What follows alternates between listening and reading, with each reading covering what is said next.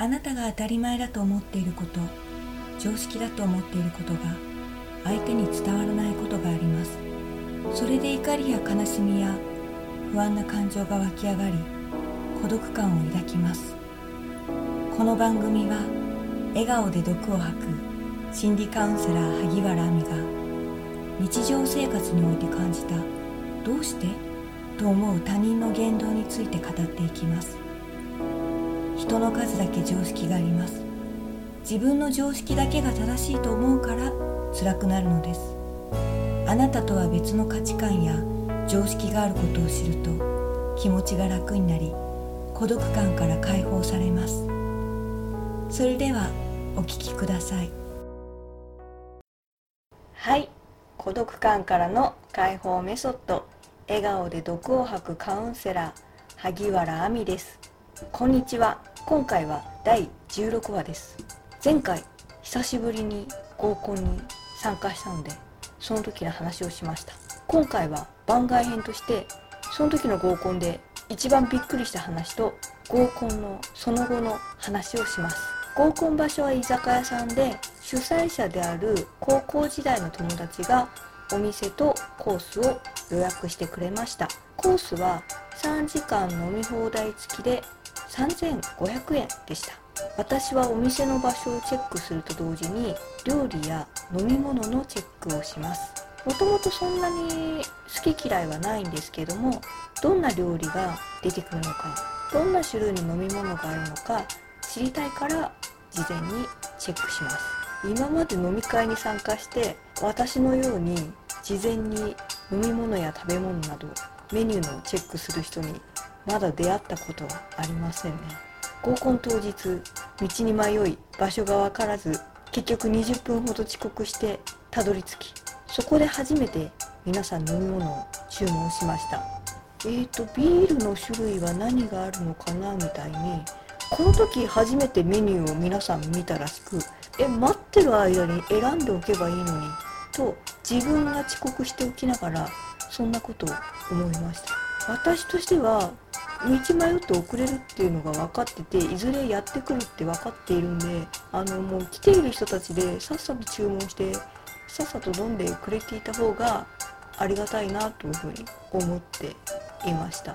私は事前にメニューチェックしてるのであビールは金麦しかないですよとかプラスいくら払ったら他の銘柄のビールも注文できますよと把握してて周りの人にびっくりされました。その後料理がもうじゃかじゃか出てきて2時間後ぐらいにはもう締めのデザートまで来て料理は終了となりました。まだあの3時間飲み放題付きなので飲み物は注文できるんですね。ある女性が飲むんだったらおつまみが欲しいと言いました。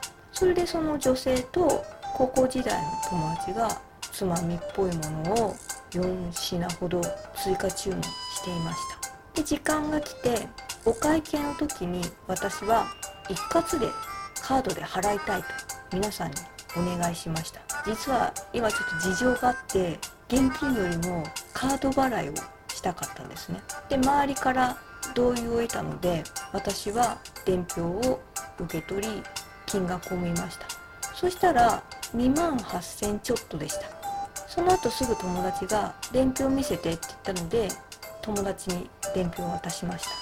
友達は伝票を見て伝票を自分のカバンの下に隠すように置きました。そして友達が1人3500円ねと何度も大きな声で言いました。私はあの突然のことですっごいびっくりしました。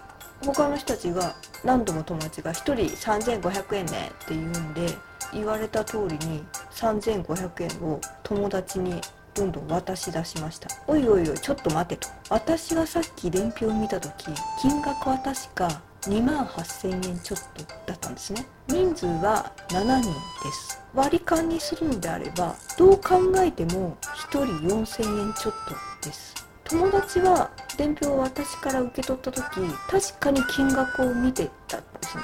3500円のコースを予約しましたけれどもその後友達は追加で料理を注文しています。どう考えても1人3500円のはずがないんです。他の人も何の疑問も持たず3500円を払おうとしてるのにびっくりしました。しかもなぜ友達は伝票をカバンの下に隠しているのでしょう？でもし現金払いだったらそれぞれお金出し合って金額が足りないってことはすぐに分かります。でも今回は私がカードで払うので他の人が払った金額が足りてるのか足りてないのか分からなくなってしまいます。6人が3500円ずつ払ったら2万1000円ですのでで残りの金額7000円ちょっと私が負担することになります。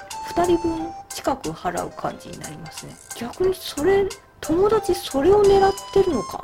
カード一括払いの人がいるからごまかせるってあえて狙ってるのかと変な勘繰りをしてしまいました。とここまで頭の中でぐるぐる考えはっとこのままだと私7000ちょっとの負担になってしまうと思って金額が2万8000円ちょっとだから1人4000円くらいだよと私は訂正しました。それでなんとか割り勘することに成功しました。これが今回の合コンで一番びっくりした出来事です。今までこのポッドキャストで何度も登場している高校時代の友達にまたしてやられました。後でレシートを見たら税抜き3500円のコースでした。だからどう考えても1人3500円は足りてないんですよね。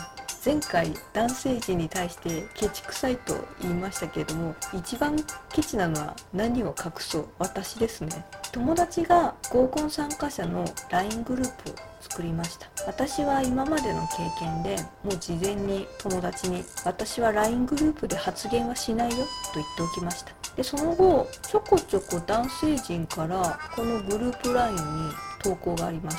それは何かというとカニの写真お寿司の写真など、まあ、その人が食事や飲みに行った先の料理の写真やここに行ったよっていう場所の写真などを投稿していました。Facebook かと思いました。いいね。美味しそうだね。羨ましい。とでも言ってもらいたいのでしょうか。Facebook に出したらいっぱいいいねもらえるんじゃないですかね。もしかしたら Facebook にも投稿してるかもしれないですけどね。多分この男性陣のようにここ行ったよこれ食べたよみたいな感じで投稿する人は多いかと思うんですけど私にはさっぱり理解ができないのです。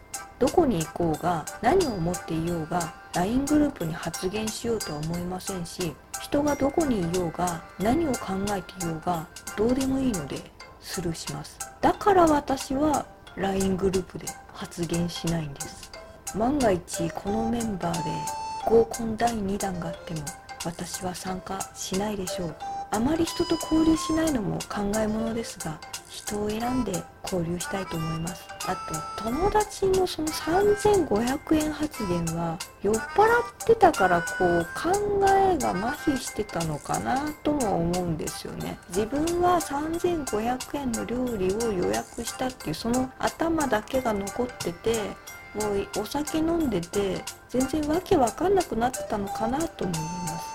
で私はビール1杯しか飲んでないので、まあ、全然酔っ払ってなかったんですよ。だから冷静に物事を見れるわけなんですけどもお酒を飲まない人の役割ってそういうお酒を飲んで思考が麻痺してる人のフォローをすることなのかなとも思いましたね。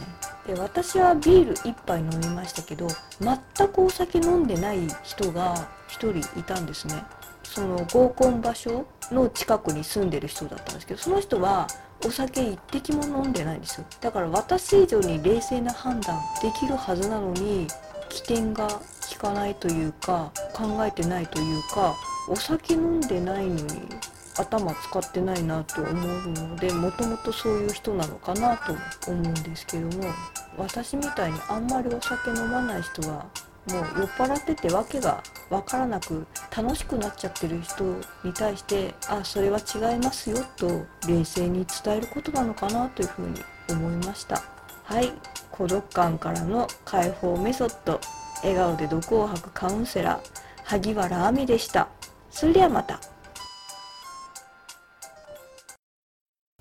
今回の番組の内容はいかがでしたか？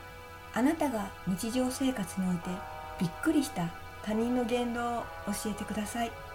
番組で紹介させていただきます。またこの番組のご感想ご意見もお待ちしております。お問い合わせ先はいずれもメールで受け付けております。メールアドレスは萩原亜美アットマーク gmail.com h a g i w a r a a m i アットマーク g m a i l ドット c o m です。お待ちしております。次回も様々な常識をお伝えしていきますので楽しみにしてくださいね。